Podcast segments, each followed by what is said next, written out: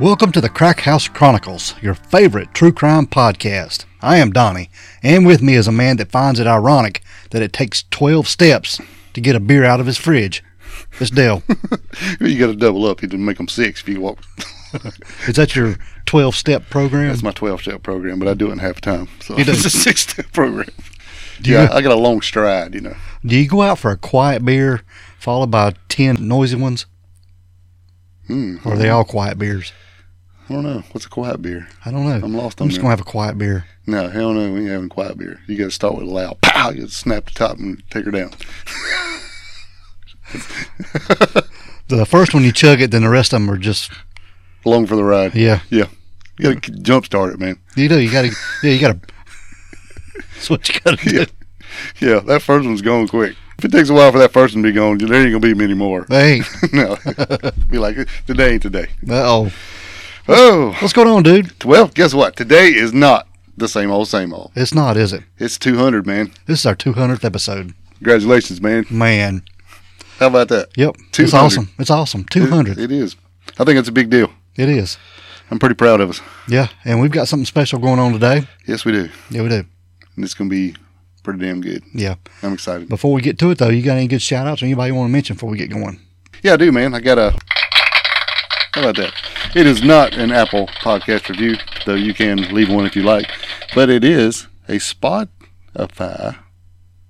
What do you call this? A Uh, response, I guess. Yeah, Spotify response. There you go. It is a Spotify response, and it comes from Ann A N Winter, like it's Ann Winter or Ann Winter. Not spring, summer, or fall. No, it's not a winter. It's Ann Winter. I don't know. Anyway, excuse me. It comes from A N Winter, and it says, "I love this podcast. It's a nice balance between a well-researched, respectful done podcast with a little speculation thrown in just for fun. Donnie and Dale are great hosts and great to listen to. How about that? Man, That's pretty cool, ain't it? it's very cool. I like that. Thank you so much, Ann Winter, for dropping that in there. And uh, you can drop yourself in there one too, and uh, we'll give you a shout out. Yeah. We'll try. These uh, it says seven days ago, but it just I just saw it today, so Yeah, I that's, don't know. Maybe that Spotify stuff's weird, man. yeah, so how it don't pop in. up as quick as we like. But we really appreciate you taking the time to do that. It means a lot. You know, it's something we don't mention a lot, but you know, everybody needs to check out our social medias, our Facebook, Instagram, and stuff, because YouTube, yeah, we do post pictures on there related to the cases. right? You know, the victims and people involved, and the Landscapes and Yeah. well, whatever whatever we find or we find interesting, we we like to pass that along. yeah, we do.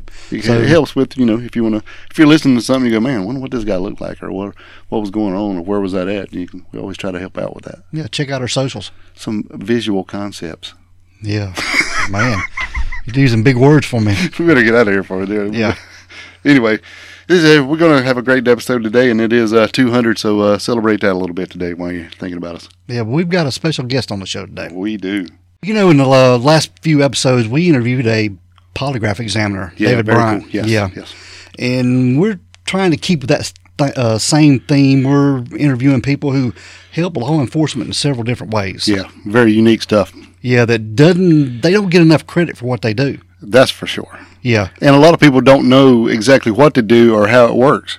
I mean, you always hear in every story we do, we always hear about you know a polygraph or this or that or something. But do you, what do you really know about that or forensics or DNA or or dogs or or whatever? yeah, I mean, you hear oh you hear it in every episode, but you know to get in inside, you don't really know. that's either. right.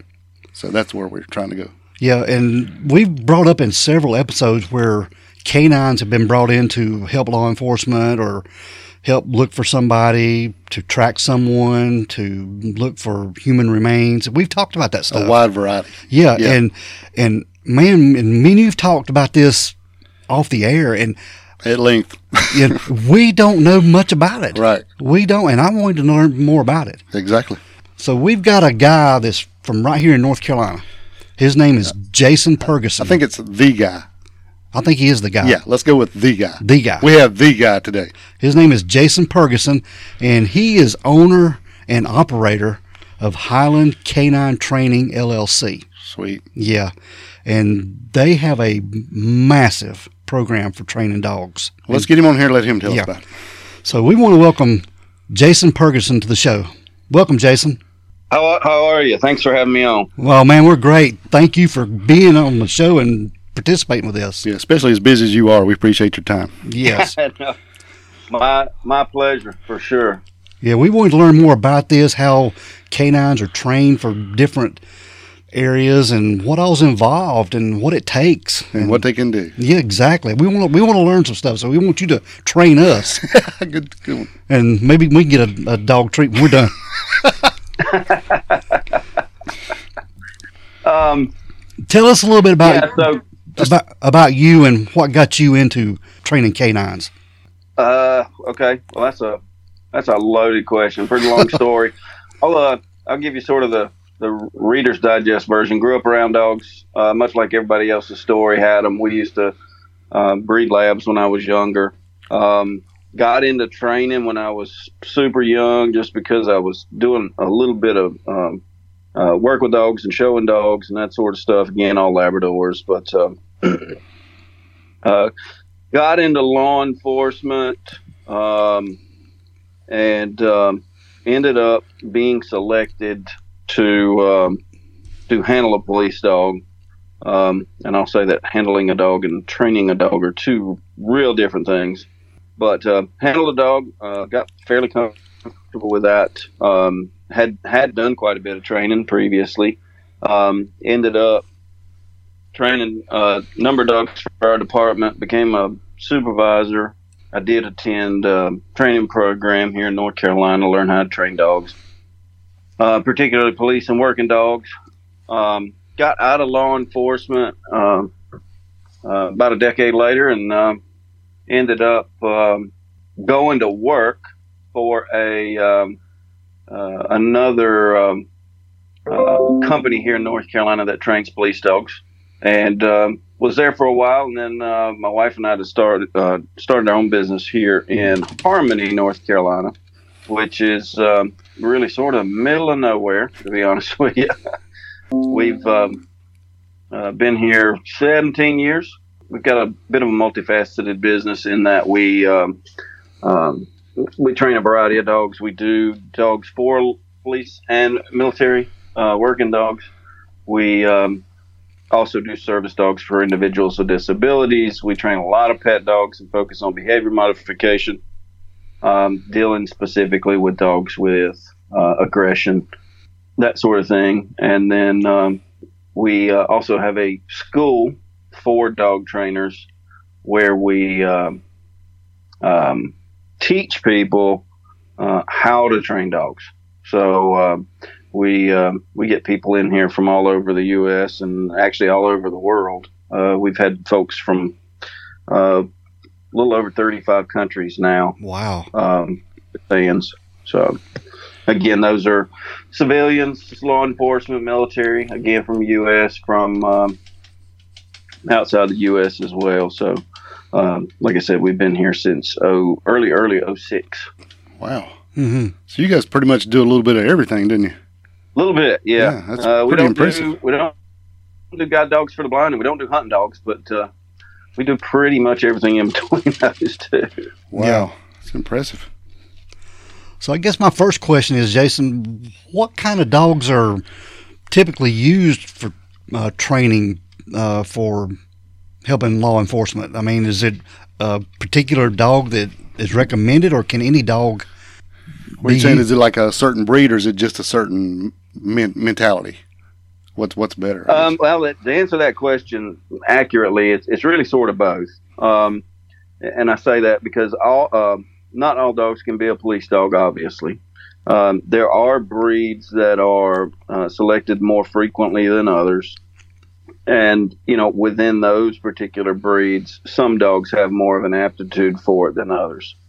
Um, typical breeds that we train for, for law enforcement military uh, is uh, uh, your German Shepherds, uh, as most people are, are familiar with, Shepherds and Malinois. Um, we've actually done over the years a lot of crosses, uh, meaning uh, mixed breeds between German Shepherds and Malinois, um, and those are actually um, oftentimes incredible candidates for the work. Um, we also do a lot of uh, sporting breeds too. And in addition to that, we do Labradors, for example. We do tons and tons of labs. Um, we do some golden retrievers, not as many as we do on the lab side of things, but uh, um, here in the last, I'd say probably four or five years, the German short-haired pointer has grown in popularity as a single, what we call a single-purpose police dog that does detection and um, trails people or finds people um, who may be either missing or fleeing from law enforcement. Uh, and then you've got the old the old standby when it comes to tracking or trailing dogs, and that's uh, that's the bloodhound. So we've done a lot of those over the years as well. Mm-hmm. So, what makes a German Shepherd that that breed really good for the canine? Besides him, you know, the, what you always have in your head as far as the police dog look, rin tin tin, that kind of thing. Is it certain about that breed that makes it better? Um, well, the, the, you kind of can lump, you can sort of lump the Shepherd and Malinois together in that, um, you know, they're both, they are both European breeds. Um, both of those have been used, uh, the Shepherd more than the, longer than the Malinois, not necessarily more, but longer than the Malinois. The Shepherd's been used in addition to the Malinois in uh, European competition sports. And, um, uh, that, selective breeding in Europe and that focus on those dogs' ability to perform well uh, in a lot of those uh, European competition sports is what's made them excel uh, here in the U.S. and globally as working dogs. Right. They have the they have the aptitude for it, um, uh, the requisite drives it takes in order to do that type of work, um, uh, and they're you know, overall relatively social. Hmm. Their agility, their olfactory system, uh, keen sense of sight, all things that are factored in that make them really good working dogs. Okay, so they're pretty much five star in every category. Yeah. Yeah. Are they bred for this or Is that where they came from? You think? Yeah. Because you always see them like, even back to watching Hogan's Heroes. You know, they always had the, the every guard dog you ever sees is a German Shepherd. Yeah. Oh no. German Shepherd, yeah. Yeah, I mean, you know, Shepherds have been used for years in law enforcement and, and military work, um, probably longer than, than than a lot of other breeds consistently. Um, you know, the, the Malinois grown in popularity tremendously over the last, oh, I'd say probably 20, 25 years. Uh, you know, 30, 30 years ago, you never heard of one.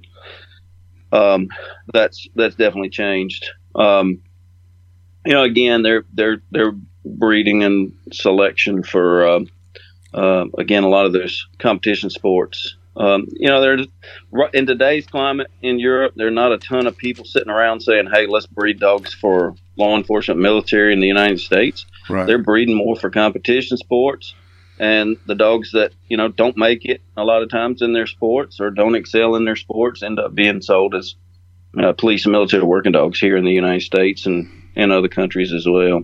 So? How old can a dog be to start training? I mean, how- do they, is there a certain age, or Well, I guess if it and, and how long does it training? I guess that factors in. yeah, Yeah, so um, we'll talk about averages here a little bit. Okay. Um, when I got started, I started, you know, in in police dogs in like 1995, um, and back then, uh, you know, everybody was looking for this two to three year old dog.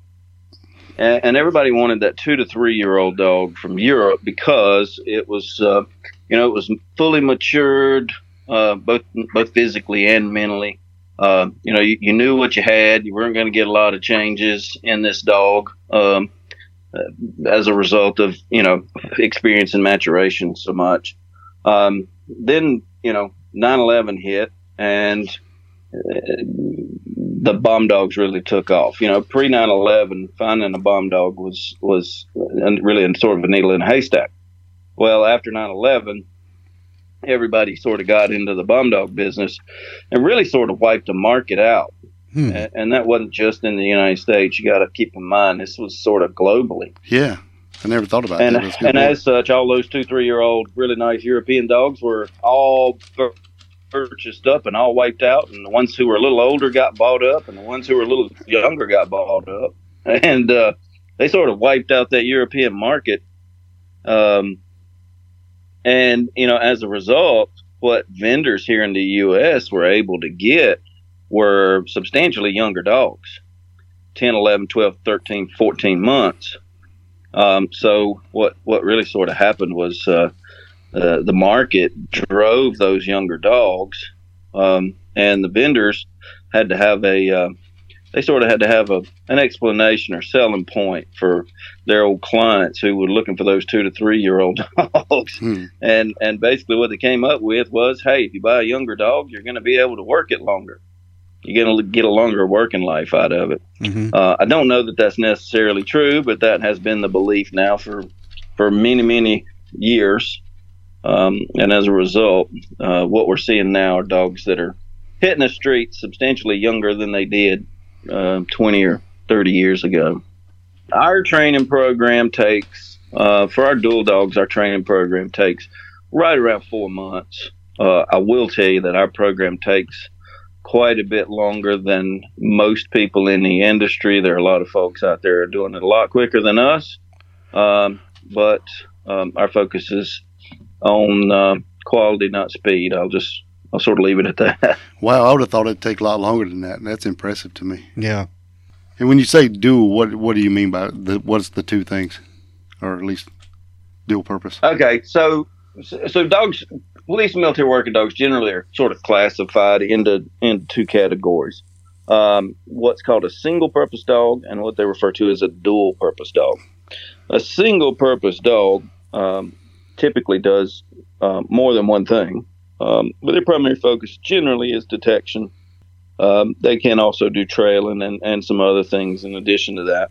Uh, a dual purpose dog is one that um, does patrol work. It bites people, or it's trained to bite people, or demonstrates some aggression. Oh, I got you. Um, suspect apprehensions, handler protection, uh, extractions, those sorts of things. So Hmm. basically, one you can let out of the car, and either he can track him down, or you can use him for protection, or to take somebody down. Whatever, Yeah, whatever, whatever, yeah, the, so the- whatever it calls for. Yeah, what we refer to as a patrol or a dual dog is uh, those are the those are prick-eared, bitey uh, dogs with an attitude. Pretty Yeah. much. Those are the ones you don't want to be on the other end of. I'm assuming. Not not typically. wow, pretty cool. So how old are the dogs when they start training? What I mean, You saying is there a limit where you got to you got to let them wait so long? yeah, I mean, do they have to be weaned from their mother before they start training, or I mean, yeah, I don't, I don't know this stuff. We learn as about a as a general rule, we don't. You know, everybody loves puppies. Uh, I do not. Um, as a general rule, we try to stay away from puppies. We Gotcha. unfortunately uh, cannot as much as we want to. Um, again, most of the police dogs that we're training, police or you know other working dogs for militaries or governments, uh, are European imports. So we're getting those dogs from Europe. And when we ship them in from Europe, they are typically in in the range between somewhere around 14 to 20 months. Okay. Uh, so then once they, you know, once they arrive here, we start a training program with them almost right away. Um, we we test and evaluate them again, make sure they're good after the flight, and then we start to uh, we start to get them going right away. In the event that we have to start with puppies, and we do, and we're I hate to say it, but we're currently inundated with puppies right at the moment. Um, we start with them uh, right around eight weeks of age. Wow. Man. Uh, so yeah, so so we're not we're not doing hardcore stuff. We're doing a lot of environmental um, socialization with people. Uh, we're getting them into into places and around things and uh, exposing them to all sorts of folks and traffic and um, you know things that would would typically cause issues or problems for your average pet dog Make them uh, spook proof know, kind of. sliding doors, sliding doors at Lowe's or Home Depot can be a real big issue. hmm Um, forklifts, hand dryers, again, tractor trailer trucks on the interstate. All of those things can create some huge environmental issues that can cause uh, cause these dogs to what we call wash out, meaning that they're incapable of doing the work because they don't have the environmental stability. So our big focus with those puppies for the first several months of their life is to make sure that they have the environmental stability to get the job done. Because um, that's usually the thing that's uh, typically going to cause the dog to wash out. It's not generally a, a lack of desire or drive or some inability to train them. It's uh, that uh, environmental uh, instability that's going to end up get them, getting them booted from the program. Um, we've got a huge success rate with it. Um, our washout rates are super, super low, uh, which is hmm. fortunate for us, but it, it is a lot of work. I will say that to get get those dogs out. I think we've got a, I know we've got one litter right now of six, and we're actually working with that entire litter. They're probably 12 weeks old right now, 11 or 12 weeks old, and then we've got some right in front of them that are six or seven months old, and then we've got a group in front of them that are right around uh, a year, a little more than a year old, and they're they're getting ready to start a handler school here next month. So, so how do you know if a certain dog is good for a certain task? Like if you want a, a bomb dog or do you want a, a cadaver dog? How do you know? How you differentiate? Yeah, yeah. if if if this good dog is going to be good for this or this dog is going to be good for that. How do you know, or do you just or do you not? Um, well, again, they're all going to have uh, when we're looking for dogs, um, they, we're looking for a sort of standardized skill set. Um, we want a dog that's going to um, hunt for something that they can't see, obviously. A lot of times that's a ball or a toy. Um, so we're looking for dogs that are super environmentally stable. We want to make sure that their trainability is really high, they're super social, and that they'll hunt. Uh, they're gonna they're gonna have some drive for a ball uh, or some other toy, and they're willing to work to hunt for it when it's out of their sight. So those are some real key things that we're looking for, sort of across the board with a lot of these dogs. Now, how do we how do we determine which one gets to be a bomb dog and which one of them ends up being a drug dog? Uh, that's uh, something where we just have to really sort of spend some time with that dog, figure out their personality, um, overall sort of temperament, et cetera, et cetera. Um, for example, you know, when we're testing testing dogs or testing younger dogs, and we've got a, a number of batteries that we sort of put them through to to figure out their you know their aptitude and temperament and those sorts of things. Um, you know, one of the things that we'll do is you know sort of take them into a building or take them into an unknown area that they're not familiar with. We may end up uh, having them retrieve a toy or hunt for it when it's out of sight. And some of them are just super eager, uh, you know, bulldozing through that building like a bull in a china shop to get to that toy or ball or whatever it is we may have hidden from them. And then other ones are way more methodical and far more deliberate about how they approach things and move through a building. Um, the one that's more deliberate, obviously, is our bomb dog candidate the bull in the china shop can uh, we can get by with drug that one being a drug dog. So yeah, that makes a lot of sense. Dog. Yeah, so uh, you know we don't we don't want our bomb bomb dogs to be super rambunctious and or even super clumsy um, with with some coordination issues and not having any rear end or foot awareness where they're they're bumping into stuff because um, they're, they're those would be pretty short lived if we if we put those in that position. Yeah, that wouldn't be good for a bomb dog, I wouldn't think. No. yeah.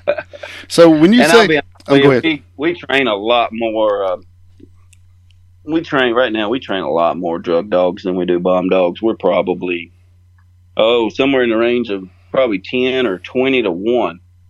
Uh, wow. Drug dogs to bomb dogs. Yeah, the the demand for the bomb dogs is still, um, even in today's climate, not quite as high demand as uh, still the drug dogs are. Wow, makes sense though. So when you said you like you get a oh, say you got some in from from Europe or whatever, do you just bring those in yourself, or are those sending over like from a certain place, like for a certain military camp or, or police force or wherever they send them to you to train them, or are you just buying them yourself to train them up and then divvy them back out to wherever they're needed? Yeah, so we're we're buying them from a broker in Europe. Okay. Um, uh, our particular broker is one that we've been working with for oh decade and a half now. Um, so we've got a really good relationship with them. Um, so we we're purchasing those dogs. Um, we're paying to ship them here into the United States as what are considered green dogs, and a green dog is a a dog that is pre-tested, pre-selected, has all the requisite drives and aptitude for the work, but they don't have any training. Yeah. So they come here green, as we call it, and then we we spend the next several months training them. Okay. So, um, so what happens is we we bring them in, um, and and offer them for sale. Um, how many we bring in really sort of depends on demand, time of year, budgets, those sorts of things. Um, a lot of your law enforcement budgets, whether they be local, state, or federal, those budgets come in and out at certain times. So there are busier seasons when law enforcement's buying those dogs and slower times. So we have to adjust to to meet those demands um, as they come. But uh, uh, in large part, we're buying them, we're training them, we're offering them for sale. okay. Like you said, some of them go out to law enforcement, but there are some that go out to private sectors. I guess people who have their own search business. Is is that something that y'all cater to? Yeah, so we, we do again government, NGO, civilian markets here um, inside the U.S. as well as um, outside the U.S. Uh, so we do uh, foreign uh, government, uh, military and law enforcement agencies as well.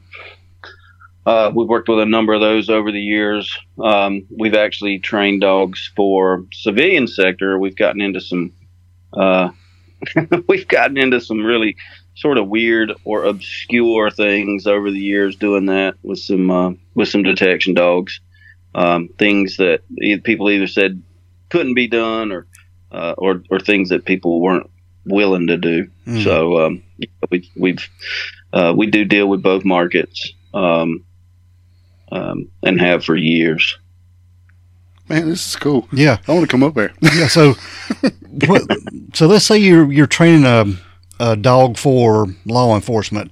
The Mhm. the officer has to go through the training with the dog. Is that right?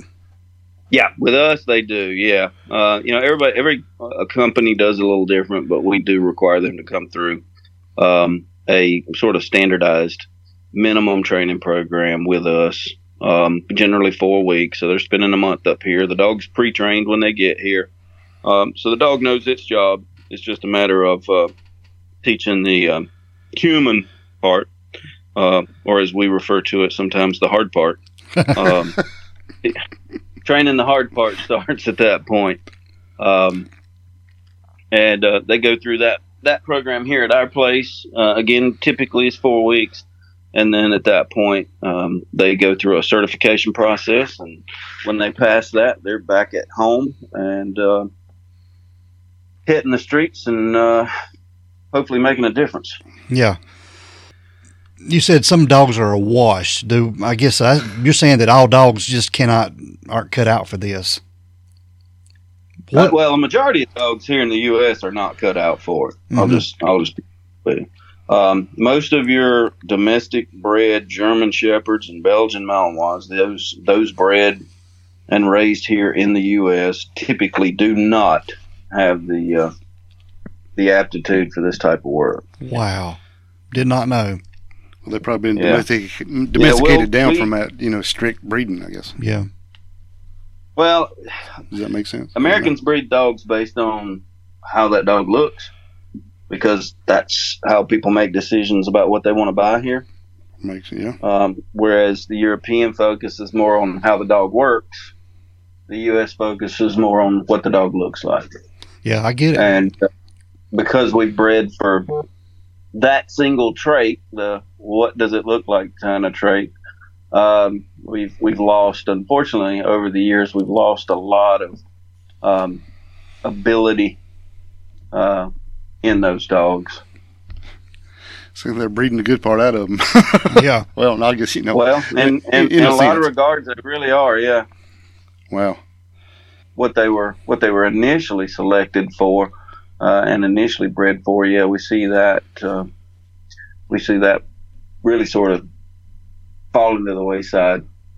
Wow, you never think about stuff. No, I don't even think about stuff like that. No.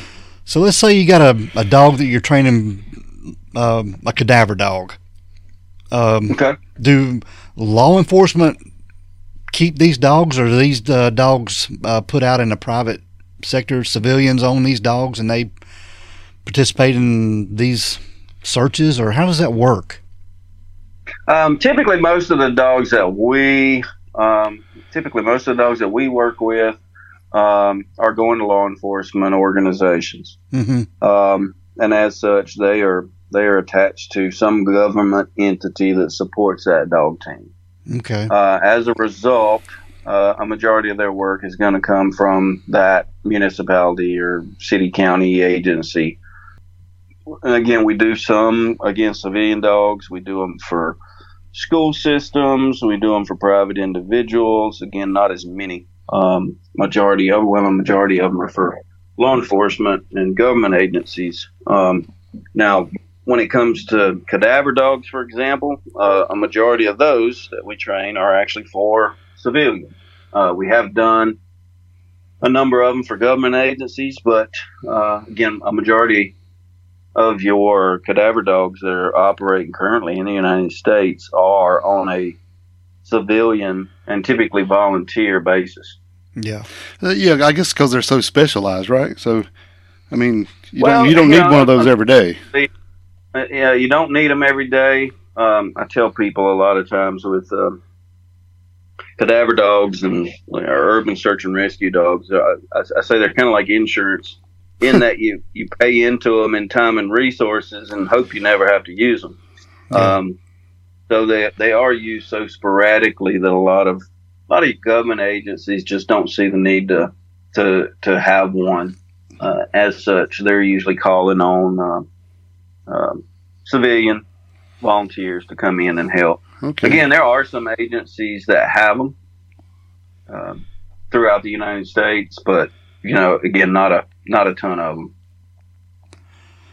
So you said that the dogs and the officer will have to be certified together. How Mm-hmm. how often do they get recertified or retested? How often do they? or is that even a thing? yeah. The um, the sort of annual industry standard. I mean, the industry standard sort of annually. So once a year. Um some agencies sort of go above and beyond and do it twice a year. Not many, but some of them do. Uh, but most uh, are once a year. So at a minimum, we're we're oftentimes taking a look at those dog teams once a year. Uh, a lot of them come back to us um, for that recertification, annual recertification. Some of them go to other third party organizations, Mm-hmm. but um, Okay. it's uh, usually a three day process for them at, at least uh, in order to get through all the all the things that they're doing um, as far as patrol work, detection, track and trailing. Um, little shorter for some of those dogs that don't have uh, as many uh, as many jobs that they have to keep up with. Mm-hmm. Man, this is really cool. Yeah. So get into scent dogs a little bit. We've we've uh, talked about a a girl here that's missing here in Cleveland County, Asha Degree, and they brought in scent dogs for her. It had been raining. It had been raining that day. How how well do dogs do after rain and stuff like that? We've heard different stories, but We've heard both ways. Either Yeah. dries better or wet's better because it brings the scent up. So you know. So what do you, what's your take on that? Yeah, so typically those dogs are going to work way better um, when there's moisture in the environment, even even to the point where it's it's raining, and sometimes when it's raining pretty hard. hmm, Um, drier, arid environments are actually worse for them to work in most of the time. Does the rain keep the scent down low to the ground, or how does that how does that typically work? Um, I mean, again, it's it's more of a sort of an understanding of what human odor is, and you know, one of the things that make up your human odor is bacteria. So um, your skin has bacteria on it, good bacteria and bad bacteria, um, and you know that bacteria consumes those dead skin cells that leave the body. Uh, not to get into too much of a biology lesson or, or, or science class here, but um, so you know you're shedding dead skin cells all the time, um, as I tell my students, uh, most of the dust in your house is just dead skin cells laying around on your furniture. That uh, usually gives people the heebie-jeebies. Um, but uh, you're shedding those uh, constantly. Um, so there's a cloud of of, of odor. Um, to dogs, we sort of look like uh, Pigpen from. Uh, I was going to say that. um, On Charlie, Charlie Brown. yeah. Wow. Yeah, so um, we, we sort of look like Pigpen. I mean, this big cloud of dead skin cells and the odor and smell around us. Well, the bacteria that that thrives on those dead skin cells and um, creates uh, a substantial amount of that odor production is really sort of a living organism, and as such, it needs water to live. Uh, therefore, um, those humid environments can um, provide a a really suitable um, type of environment for those uh, for that bacteria to live. And um, the dog's olfactory system needs moisture in order to be at its utmost effectiveness as well. If you ever watch a bloodhound work uh, in a drier or a little more arid environment, you'll consistently see them taking their tongue and licking the end of their nose. Mhm. Um, labs and other dogs will do it too, and that is really sort of just an attempt to um, add some humidity or moisture to that olfactory uh, system. Wow, brilliant. yeah. Yeah, I've always you know seen dogs with wet noses and stuff, but yeah, it makes makes total sense. Wow. Yeah, that that moisture is actually helpful. Yeah, I, I tell people a lot of times dogs will actually track and tr- uh, trail. They'll trail people really well in the rain. They work good in the rain. It's the human handlers that don't work in the rain. Wow. That's pretty neat. So, Typically, if you have a trailing dog that does not do well in the rain, it's because their handler has not conditioned them to work in the rain. Yeah. hmm. So does that go the same for like say like you when we're we see on TV or whatever when somebody's running they jump in the creek and run down the creek or go across the other side and to lose the trail does that work or no? no, no, none of that stuff works. Um, it just makes you go to jail wet. Really, is what it does. Um, and wet and tired. Um, it's, it's not. If if if they have a well trained dog, no, it doesn't help at all. Um, Awesome. there's a um, you ever get a chance, you can look. And I don't remember, so don't quote me on the the year or episode, but it's been a number of years ago. The the guys that uh, MythBusters, I'm sure you've seen that Oh, TV yeah, yeah. show. They so they did a couple of episodes um, um, on a lot of the movie tricks and stuff that people did in the movies and TV shows to to lose the dogs that were tracking them. And uh, what they came to find was that none of those actually worked. Um, Hmm. uh, they used uh, they used dead fish and all kinds of nasty stuff to try to throw the dogs off. And what they found was um, none of it really was effective. Wow. Impressive. I probably said that about 10 Yeah. times. Yeah. you Yeah. got to edit some impressives out because this is really cool. So what about the cadaver dogs? I mean, do they train with real human Yeah, we uh, read that. Yeah. human uh, Remains. remains? Yeah, a lot of you cadaver dog teams are are are hopefully training with um, real human remains. Um, I say hopefully. It's it's it's difficult for a lot of those teams sometimes to um, uh, source training aids, um, That's a good way to put i.e., body parts. right. Yeah, yeah, human human bits. Um, so uh, they're difficult to store. They're difficult to procure more so today than they were 20 years ago. A lot of ethical questions come up in the procurement of body parts, obviously. Right. Um, and um, you know, there there are workarounds. You know, barbers barbers have plenty of hair they sweep up every day. Dentists have plenty of teeth they pull out of people's heads all the time. You just got to network, and you know, Hmm. um, we we train uh, have historically trained cadaver dogs on five distinct um, sort of categories of odor: hair, bone, teeth, blood, uh, and flesh. Um, trying to vary it as much as possible. Um, we've gotten away from that quite a bit here lately, and you are using a uh, chemically formulated um, sort of replica uh, as a training aid. Um, one that we've been using for years It's called Scent Logics, and it's a it's a remarkable uh, alternative to actually a better alternative in in in most every way to the real thing. Hmm. Um, so they just came out with this cadaver aid probably two years ago, I think it was. Uh, don't quote me on that, but something pretty close to it. We've been using their explosive and narcotic aids for years and years.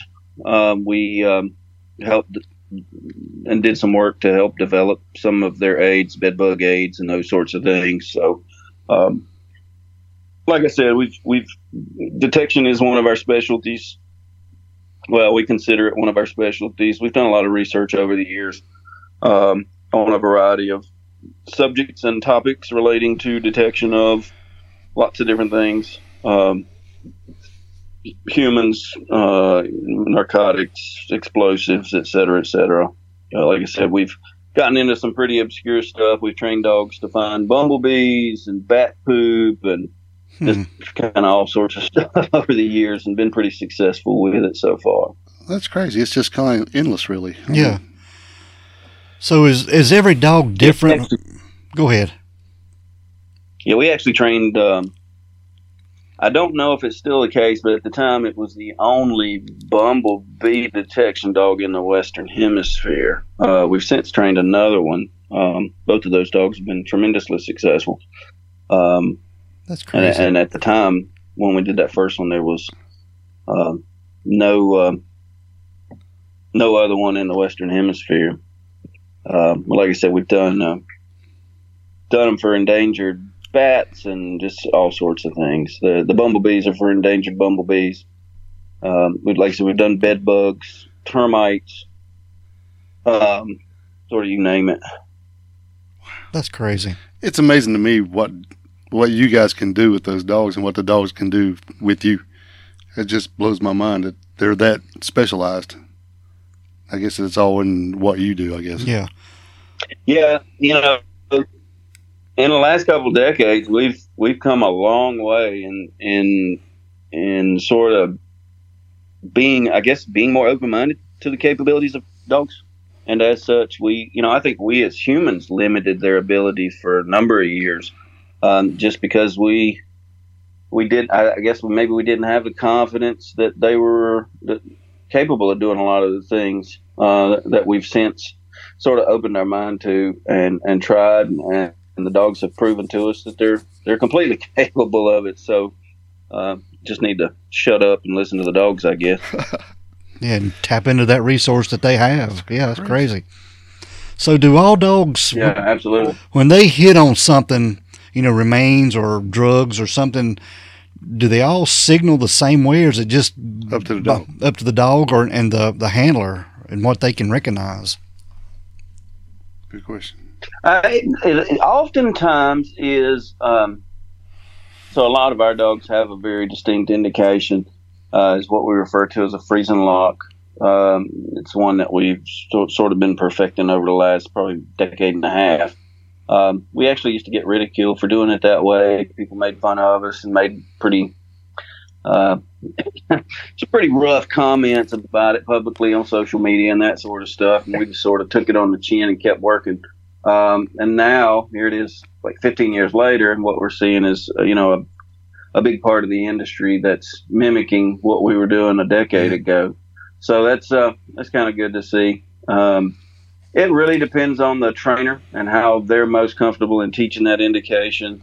It can sometimes be dictated by the handler or the department who's buying it.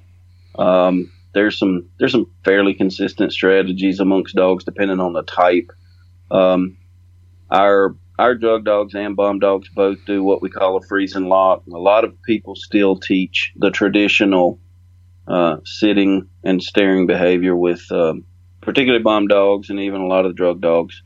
Uh, cadaver dogs can do it. I've seen those cadaver dogs do a bunch of different things, everything from barking to sitting and staring to scratching to you name it. We uh, we oftentimes uh, prefer um, a bit of a scratching behavior out of those dogs because there is a visual indication as to where they gave the response.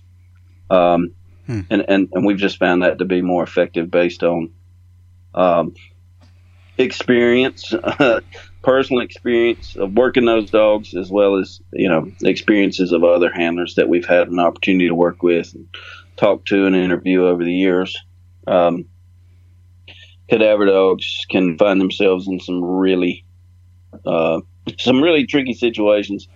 Um, whether you're not whether you know it or not, we've we've got a couple podcasts we do as well, and uh, we've interviewed a number of uh, cadaver dog handlers. That's a it's a topic that a lot of people seem to be interested in, and you know because we've trained a lot of those dogs, we've we've had requests to to sort of share the stories of some of those folks, and um, they've got some pretty rough stories, as you can imagine. Oh yeah, um, some that people people don't have a stomach for. Um, you know, I tell everybody that being a cadaver dog handler is not a job for everybody because by the time a cadaver dog team is called out to a particular scene, um, you know, no matter what response they come back with, um, nobody's going to like it. You know, they're either going to come back and say they found something, which nobody wants to hear, or they're going to come back and say they didn't find anything, and and oftentimes that's a response nobody wants to hear as well. Right. Uh, yeah, it's not good either way the, you know, a lot of this for closure. Yeah, so you're you're in a pickle when you show up on a scene. Really, um, you're you're you're going to be the probably the bearer of bad news either way. So it's a hmm. tough job, it really is. That's crazy. Uh, what was you going to ask, Dale? I was, I was going to say we saw something earlier today. Was talking about cadaver dogs, and we was talking about they could find stuff that had been buried like 800 years and stuff like this, or then up to 12 feet deep and all this stuff. And that's 800 year thing's a little much for me to believe. Is that something that's true, or that dogs are capable of finding human remains that are that old? Yeah, they were saying that they were yeah they was that old, but I'm like, if even if it was laying around that long, I mean, would there wouldn't be anything left? I wouldn't think. Um, human bone can actually stick around for a long time, depending on environmental conditions, depending on a lot of different things. I mean, we've we found uh, uh, Paleolithic dogs and people historically, so you know those things can last a while, but uh, it really oftentimes depends on environmental conditions and how they're preserved.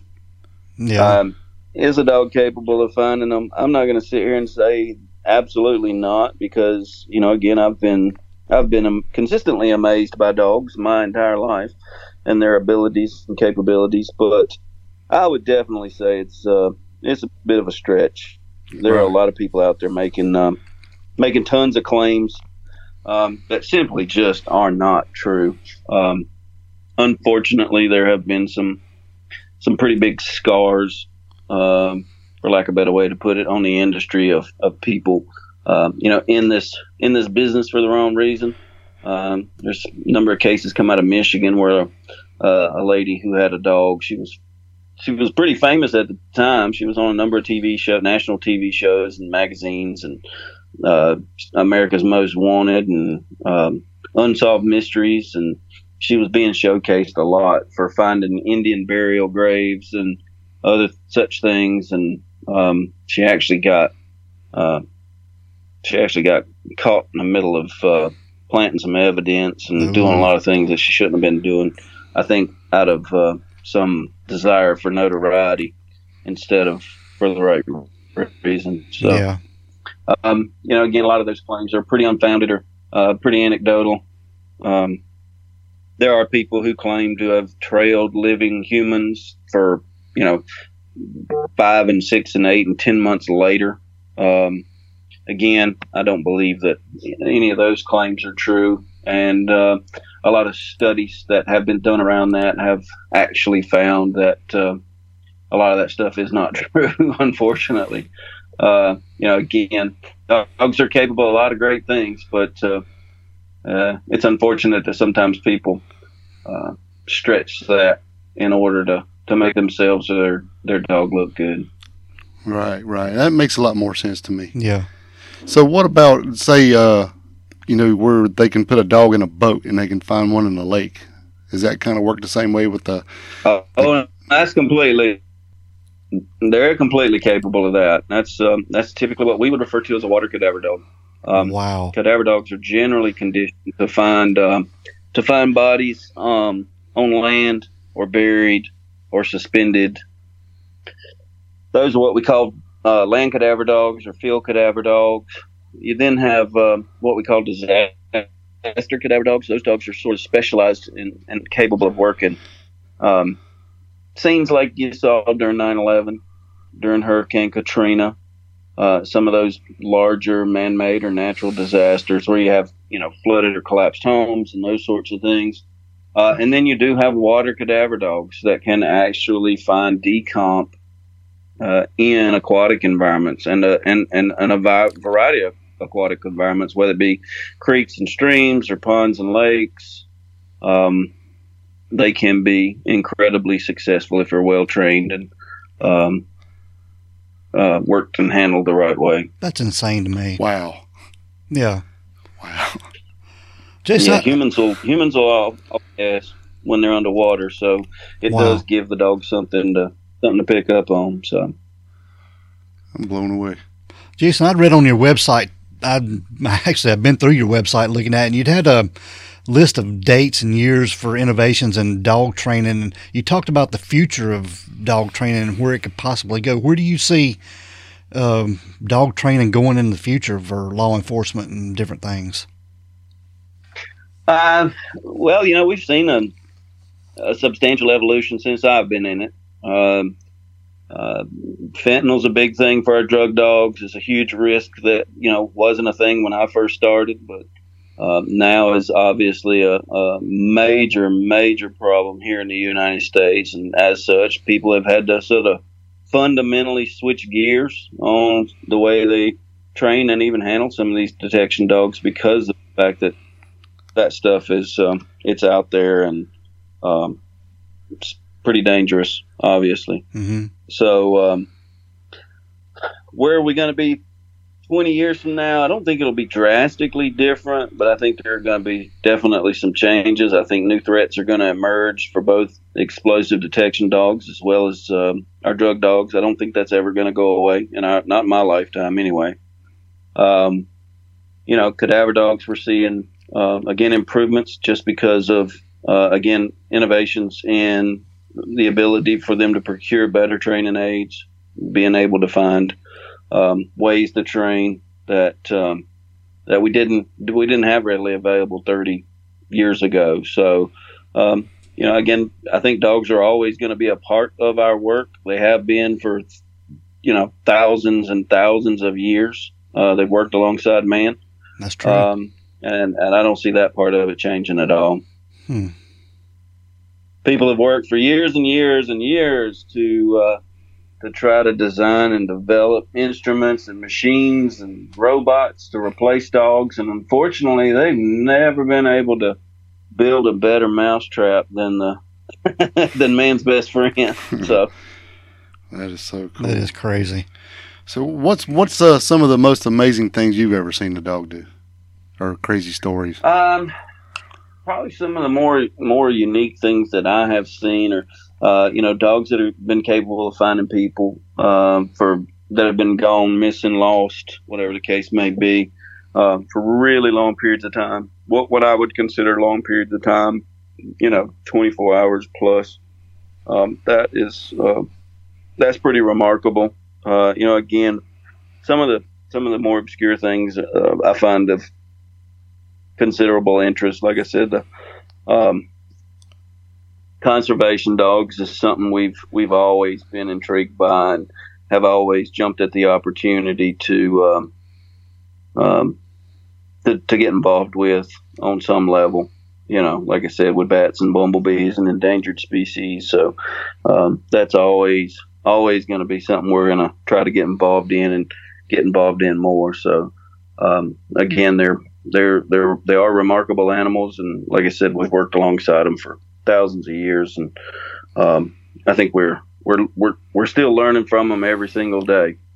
I know I am. So Wow. So earlier you said um, working life. You used that term, working life.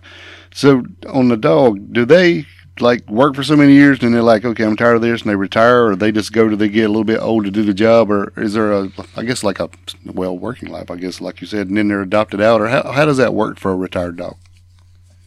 typically speaking, um, typically speaking, they're gonna they're to work until um, they have some sort of medical or physical issue that creates a situation where it's just uncomfortable or unpleasant for them to continue working. So usually it's either cognitive decline or some decline in their health, overall health that's going to create a situation where they can't work anymore. And at that time, they'll generally make a decision to uh, to retire them. Uh, and then once those uh, once those dogs are retired, they will uh, most of the time go and live with their um, um, handler hmm. Oh, good, good, and their family. You know, go live with their handler and family, um, and live out the rest of their life. I was fortunate enough; my first police dog uh, lived with me for the balance of his life, um, and he he lived to almost be seventeen. Wow. he retired at twelve and almost lived to be seventeen. That's good to know. I was, I would, I was sitting here thinking, man, I hate to. The, the dog goes in there and busts his butt and works hard, you know, for several years, and then it's time for do that, and so they're just like, well, boot them off. You're you're done, you know. But if they get to go home with their dad, I'm sure they're happy. Yeah. Yeah, most of them get to go, like I say, get to go be part of the family and hang out and, uh, um, you know, rest for a bit because those dogs put in the work during their working life. They re- a lot of them really, really do. Um, well, I say they put in the work. We call it work. Um, they don't call it work. Um, they see it as a big game, Yeah. typically. Yeah. It's not. It's not work for them. Nah, No, nah. that's pretty cool. Right. I guess when when they're working all the time, I guess they don't really get to be like the family dog, do they? Because it's all it's just like you got to stay business all the time. Because I mean, I don't, I don't know, or is that or is that a misconception? Well, it, it not really. Uh, it, depends on the. Um, it really depends on that handler. It depends on how they integrate them into their family, what their agency's policies will allow them to do. Um, you know those sorts of things. So, um, some of them live in the home. Some of them stay in the kennels and go to work every day. So, um, you know, it really sort of depends on um, how that's structured with that agency. Okay. Yeah, that's a good answer because I wasn't even thinking about it. agency guidelines and that kind of thing would dictate what goes on there. hmm Yeah, every every department sort of has its own. Um, um, they sort of have their own way of doing things. Uh, we've worked with tons and tons of them over the years, and um never really surprised when I see um, somebody do something a little different. Hmm. Yeah. It's a whole lot of hmm going on. Yeah, 'cause I'm- this is just neat. I'm just learning a lot. This is good stuff. Yeah, because we've talked about dogs so much on our show, we we didn't know much about them, how they work, and how they How impressive they are. yeah, and how they are trained. I had no clue. Yeah, you know, a lot of a lot of misconceptions about about the dogs, their selection, and what's you know able to be a police dog, what's not. Um, you know, we get a lot of people uh, at our you know at our facility here, um, it's north of Charlotte. We get people call us quite a bit and say, "Hey, I've got the perfect dog for you."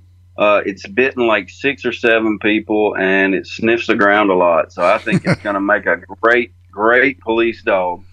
Um, but the reality is, is those are not uh, typically not traits that we're uh, we're, we're looking for. I guess not. Uh-uh. Man, So, Yeah, good stuff. Well, Jason, man, that was awesome. oh yeah. Yeah, yeah, it's been a been a pleasure. yeah, We really, uh, I really appreciate your time. We know you're busy and you've been out of town for weeks, and then you come back and just dropped everything to talk to us for a little while. So we just want to thank you so much for coming in and enlightening us and our listeners about what you do and how it goes, and just a little bit of information on the inside. yeah. I had no clue. Well, we talk about dogs, Yeah, well- but yeah, Yeah, we we can talk about dogs forever. I like it. Yeah, maybe we come down and visit you sometime. This That's is it. pretty cool. I'd love to see you. I'd love to see the You're operation. more we are. Uh, like I said, we're about an hour due north of uh, Charlotte, North Carolina, on Interstate 77. You get off at exit 65, and we're about four minutes. So um, we've got our school here, and we've also got our training facility as well. We're up here training dogs um, every every day of the week. So uh, guys ever get up this way, definitely reach out to us, and we'd love to have you by. But don't invite us if you don't want us to come because we'll be there. We might might just show up. Yeah, we- So, we'd love to have you. how many folks do you have on hand there? Is it just you and your wife? I'm sure you have to have a team if you're doing this many dogs. Yeah, yeah, we've we've grown quite a bit over the years. We got a pretty good team. I think overall the the number of employees that we have here at our North Carolina facilities probably in the range of twenty to twenty five. Wow. Um, and then we've got we've got contractor locations throughout the United States, and then we also um, we've got another school for dog trainers um, in Alabama, just north of Birmingham, about forty minutes north of Birmingham, um, that teaches folks how to train dogs. And then we just opened our most recent one about a year ago um, in um, in Texas, uh, down the hill country of Texas. That's where I was at last week when when we were talking. So. Mhm. Wow.